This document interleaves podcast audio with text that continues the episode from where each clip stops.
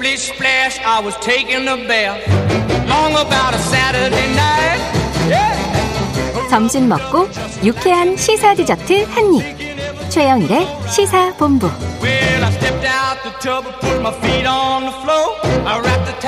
네, 시사본부 매일 이 시간 청취자분들께 드리는 깜짝 간식 선물이 있습니다. 오늘도 물론 준비가 돼 있는데 이건 정말 제가 좋아하는 거예요. 달콤한 붕어 아이스크림. 뭔지 금방 아시죠? 주제랑 좀 이어지는 그런 또 의미 있는 간식이라고 하니까 어떻게 이어지지 하고 한번 연결해 주시기 바랍니다. 자, 코너 들으시면서 문자로 의견 보내주시는 청취자분들에게 달콤한 붕어 아이스크림을 쏘고요. 짧은 문자 50원, 긴 문자 100원이 드는 샵 9730으로 의견 많이 보내주시기 바랍니다. 자, 오늘 IT본부 본격적으로 시작해봅니다. 알아두면 유익한 IT 이슈 쏙쏙 소개해 주시는 시사본부의 꿀보이스죠. 얼리어답터 김덕진 한국인사이트 연구소 부소장. 오늘은 조금 아쉽지만 전화로 연결합니다. 부소장님 나와 계시죠? 네, 안녕하세요. 반갑습니다. 김덕진입니다. 오늘은 다리 부상을 당하셨어요. 그러니까요. 이게 맨날 현실에서 잘 있어야 되는데 메타버스 가상세계만 보느라고 몸을 좀 못 챙겼더니 다리가 좀 다쳐서요. 다음 주엔 건강하게 가도록 하겠습니다. 네, 건강하게 빨리 쾌차하시길 바라고. 네네. 영화 아바타를 보면 실제로는 되게 아픈 주인공인데 네. 아바타는 막 날아다니잖아요. 오늘도 메타버스형 이제 인터뷰 기대를 해보겠습니다. 그러니까 저는 오늘 또 이 간식이 또 주제와 연결된다고 하니까 왜 이렇게 섬찟한지 모르겠어요. 오늘 얘기가 또 여러 가지로 또 무슨 생각을 하시게 될지 또 네. 미래일 것 같지만 와 있는 현재에 대한 좀 이야기를 좀 해보려고 합니다. 와 있는 현재. 자, 지난주에 요거 다루려다가 시간이 모자라서 일단 이번 주로 넘겼는데 너무 재밌고 흥미진진한 이슈라. 세계적 갑부들이 시도하고 있다는 영생을 추구하는 기술, 이른바 불로장생 테크. 지난주에 얘기하고 있었잖아요.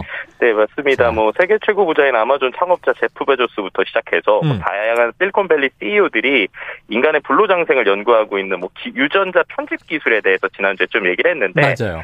오늘은 이제 지난주에 이야기 못했던 또 다른 기술인 냉동인간 기술 한번 이야기해보도록 합니다. 냉동인간. 네. 그래서 붕어 아이스크림이 연결된다고 해서. 냉동 붕어하고는 좀 많이 차원이 다르지 않습니까? 그 냉동 붕어도 아니고 냉동 붕어 아이스크림인데. 그러니까요. 냉동인간은 좀 섬찟한데요. 이 영화에서는 봤던 것 같아요. 굉장히 먼 우주로 나가는 우주선에 우주인들을 이렇게 냉동시켰다가 네. 도착하면 깨우는 이런 기술은 SF에서 봤는데 이런 기술이 정말 상용화 가능한 거예요? 실제로 국내에 이미 이런 냉동인간이 2명 존재합니다. 정말요? 네. 첫 번째 분은요. 2020년 초에 60대 초반 남성분께서 혈액암으로 돌아가신 80대 어머니를 냉동 보존 의뢰를 했던 게 첫 사례입니다. 그래서 그분은 지금 러시아 모스크바에 있는 냉동 보존실에 모시고 있고요. 또 이제 두 번째로는 올해 8월에 담도암으로 항암 치료를 받다가 숨을 거둔 아내분을 남편과 아들 부자가 함께 냉동 보존 작업을 의뢰를 해서 또 그분이 이제 두 번째로 냉동으로 되어 있는데 지금 말씀드린 것처럼 어떻게 보면 지금의 의료 기술로 해결할 수 없는 병을 앓고 계시는 분들에게 뭔가 나중에 기술이 발전돼서 생명을 구할 수 있는 미래가 오기를 좀 바라는 마음에서 돌아가시기 전에 이제 냉동 인간으로 만들어 놓은 이런 것이라고 보시면 될 것 같습니다. 지금은 불치병이지만 언젠가 치유 가능한 병이 될 가능성을 보고 이 냉동 상태로 보존한다. 자, 그럼 이게 어떤 기술, 어떤 방식으로 냉동 인간을 만드는 겁니까? 네, 일단은 지금 우리나라 법상에서는 사망 선고가 반드시 동반이 돼야 돼요. 사망해야 냉동이 가능하다. 그렇죠. 그래서 심장과 폐가 멈추는 이제 시점을 기준으로 사망 선고를 내리면 바로 이제 냉동 보존술을 하게 되는데 이 냉동 보존술이 어떻게 시작이 되냐면 일단은 시신을 그대로 얼리게 되면 그 체액이 내부에서 얼어서 뾰족한 결정이 생겨서 세포를 찔릴 수 있는 위험이 있다고 합니다. 네네. 그래서 몸에 있는 피를 포함한 모든 체액을 먼저 빼낸다고 해요. 그리고 나서 그 안에다가 얼었을 때 결정을 막아주는 동결 보존액을 채워넣고요. 그러니까 혈액을 이런 동결 보존액으로 치환한 다음에 네네. 이런 과정이 끝나고 나면 영하 196도의 액체 질소로 가득한 냉동 보존관으로 옮기게 됩니다. 그렇게 해서 그것을 이제 이렇게 옮겨놓은 상태에서 이제 보관을 해야 되잖아요. 보존을 네네. 해야 되기 때문에 보존을 이제 국내나 혹은 이제 러시아에 본사가 있는데 러시아나 국내에서 이런 완성된 시설에 보전을 해놓는 방식이라고 보시면 될 것 같고요. 기본적으로 10년에서 최대 100년 단위까지 계약을 해놓고 계속 비용을 내면서 이제 어떻게 보면 좋은 기술이 되었을 때, 그렇게 됐을 때 다시 이 냉동된 상태를 다시 해동을 해서 치료를 받는 것을 목표로 하고 이러한 기술들이 지금 진행되고 있다라고 보시면 될 것 같습니다. 네, 냉동 보존관. 냉동 보존을 하는 이제 사망 선고 이후의 방식도 의외로 복잡하고 이게 첨단 기술인 것 같고요. 10년 단위로 이제 100년까지 연장할 수 있다면 사실은 그 가족이나 후손도 다 또 사망하고 몇 대가 갈지 모르잖아요. 그렇죠. 그럼 이걸 대대로 이제 조상님의 냉동 보존 상태를 유지해야 될 텐데 이 비용도 꽤 들 것 같은데요. 네, 이제 예를 들면 국내에서 보존할 때는 기본적으로 한 1억 8천만 원 정도 기본으로 든다고 하고요. 러시아에서는 보관할 수 있는 시스템이 되어 있어서 한 1억 2천만 원 정도 있다고 합니다. 네. 말씀해 주신 대로 계약이 만약에 만료됐을 때 가족이 없을 수도 있잖아요. 네네. 그래서 연락 가능한 가족이 없으면 2년 정도 유예 기간을 두고 이후에 조치가 없으면 장례식 절차를 밟는다고 합니다. 아, 그냥. 후손이 꼭 살아있어야 되겠군요. 2억 가까운 돈을 내고. 큰 비용으로 계속적으로 이렇게 내가 죽더라도 우리 이제 와이프 혹은 내가 사랑하는 사람은 나중에 꼭 깨어날 것을 바라면서 돈을 넣어놔야겠죠.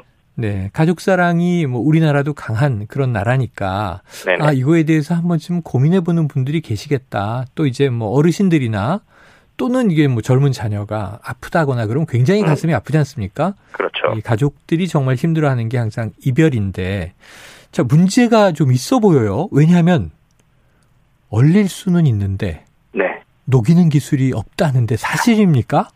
네, 이게 이제 안타깝지만 지금의 사실입니다. 그러니까 얼릴 수는 있는데 네. 녹일 수는 없다. 이렇게 되다 보니까는 왜냐하면 지금 얼리는 것 자체는 기본적으로 연구에서 세포 조직들이 화학 반응을 하지 못하게 보존하는 방식이기 때문에 네네. 지금 있는 거예요. 그랬는데 녹인다는 것은 어쨌든 아이디어가 있어야 되는데 아직까지는 인체를 손상 없이 해동시킬 수 있는 기술이 개발되지 않았기 때문에 네. 기본적으로 이제 아까 말씀드렸던 그런 불치병을 해결할 수 있는 정도의 기술이 온다면 이 해동할 때도 건강하게 녹일 수 있는 기술이 있지 않을까. 라고 하는 기대감을 가지고 지금 일단은 냉동까지 하고 있는 상황이다라고 볼 수 있을 것 같습니다. 네. 그러니까 어떻게 보면은 그렇게까지 그럼에도 불구하고 이런 추진을 하는 게 말씀하신 것처럼 이제 이런 과학 기술 발전에 마지막 한 가닥 기대를 걸어본다라고 네. 생각하시면 될 것 같아요. 갑작스러운 사고나 암 같은 경우에 그 가족을 떠나볼 수 없는 사람들이 이런 판단을 해서 개인의 선택으로서 이러한 미래 세상에 대한 어떤 기대감으로 이런 걸 하고 있다라고 볼 수 있을 것 같습니다. 네. 지금 우리 생각으로는 황당하다. 이게 얼리는 건 가능한데 녹이는 게 지금 안 된다고? 그럼 왜 비싼 비용을 들여서 이런 일을 하는 거지? 할 수 있는데 네. 자, 먼 미래에는 지금보다 기술은 더 나아질 것이다 라는 믿음에 의한 행위라고 봐야겠죠. 그렇죠. 네. 반드시 이제 우리 가족을 치유할 수 있는 신약 개발이나 의학 기술이 발달할 거고 해동 기술도 나올 것이다 이렇게 이제 믿는 것이겠죠. 자, 그렇죠. 아유, 그런데 저는 이게 해동을 성공했다고 치자고요. 네. 그리고 또 뭔가 병도 치료된다고 치자고요. 그런데 깨어나면 주변인, 가족, 친구, 친지 다 돌아가셨을 먼 미래고 저만 살아나는 건데 이거 무슨 정말 공상과학 영화 캡틴 아메리카 아닙니까? 그러니까요. 그러니까 이게 실제로 지금 말씀하신 것처럼 SF 소설이나 애니메이션에서 요즘에 우리가 미래를 또 한번 네. 보기도 하는데요. 실제 이제 1998년에 나왔던 카우보이 비밥이라고 하는 이제 일본 애니메이션이 있어요. 아, 네네. 네, 아주 유명한 이제 애니메이션이죠. 거기에 이제 페이 발렌타인이라고 하는 그 어떤 주인공 중에 인물이 하나 나오는데 그 만화에서 이제 2014년 그 어떤 성경에서 불치병을 치료하기 위해서 냉동 수면에 들어갔다가 치료받을 수 있는 기술이 54년 뒤에 이제 나옵니다. 그래서 이제 54년 후에 치료를 받고 냉동 수면에서 깨어나는데 그 다음에 기억을 찾고 나서 방황을 해요. 왜냐면은 네. 다 이제 어릴 적 친구들이 다 늙은 거예요. 네네. 50년 지났으니까 그 혼란에 빠지기도 하고 또 어떤 가족들이 없는 이런 것들이 있는데 그래서 어떻게 보면은 이제 친구 연인과 함께 행복한 경험을 공유할 수 있는 게 어떻게 보면은 먼 미래에 완벽한 신체가 있어도 외톨이가 되는 것보다는 행복한 삶이 아닐까 이런 생각도 해볼 수 있을 것 같은데요. 네. 어쨌든 그럼에도 불구하고 지금의 어떠한 기술을 신랑 같은 믿음을 가지고 가는 이런 것들이 또 지금 존재한다는 얘기도 같이 드릴 수 있을 것 같습니다. 아, 그래요. 자, 유전자를 편집하고 이건 지난주에 나눈 얘기입니다. 오늘은 사람을 얼리고 이런 바이오 관련 연구가 계속되면서 이 미니 장기를 활용한 새로운 연구도 진행되고 있다. 이런 소식이 있는데 이 미니 장기는 어떤 겁니까? 미니 장기라고 하는 거 쉽게 설명드리면요, 과학자들이 각종 질환이나 약물 개발하기 위해서 실험용으로 만드는 장기가 있는데 이 장기 중에 요즘에 미니 뇌가 지금 만들어지고 있습니다. 그래서 80만 개에서 100만 개의 살아있는 뇌세포로 이루어져 있는 바퀴벌레 사이즈 정도, 그러니까 바퀴벌레 뇌와 비슷한 수준이 있는데 이 뇌가 최근에 인공지능과 좀 대결을 하고 있는, 그러니까 인공지능과 함께 학습하고 있는 이런 기술들도 요즘에 최근에 진행이 되고 있습니다. 이거 너무 흥미진진한. 오늘 시간이 다 돼서 자, 인공지능 AI 컴퓨터와 또 미니 뇌가 대결을 펼친다고 다음 시간에 이어서 듣는 걸로 하겠습니다. 네, 김덕진 소장님 오늘 말씀 고맙습니다. 네, 감사합니다. 네, 자 오늘 달콤한 붕어 아이스크림 받으실 분인데요. 3041님은요. 최영일 진행자님 혹시 안 좋아하시는 간식은 뭡니까? 전 혐오식품 빼고 다 먹습니다. 오늘 받으실 분 51897010 75801930님. 간식 보내드리고요. 자, 오늘 최영일의 시사본부 준비한 내용 여기까지입니다. 저는 내일 12시 20분에 돌아오겠습니다. 청취해주신 여러분 고맙습니다.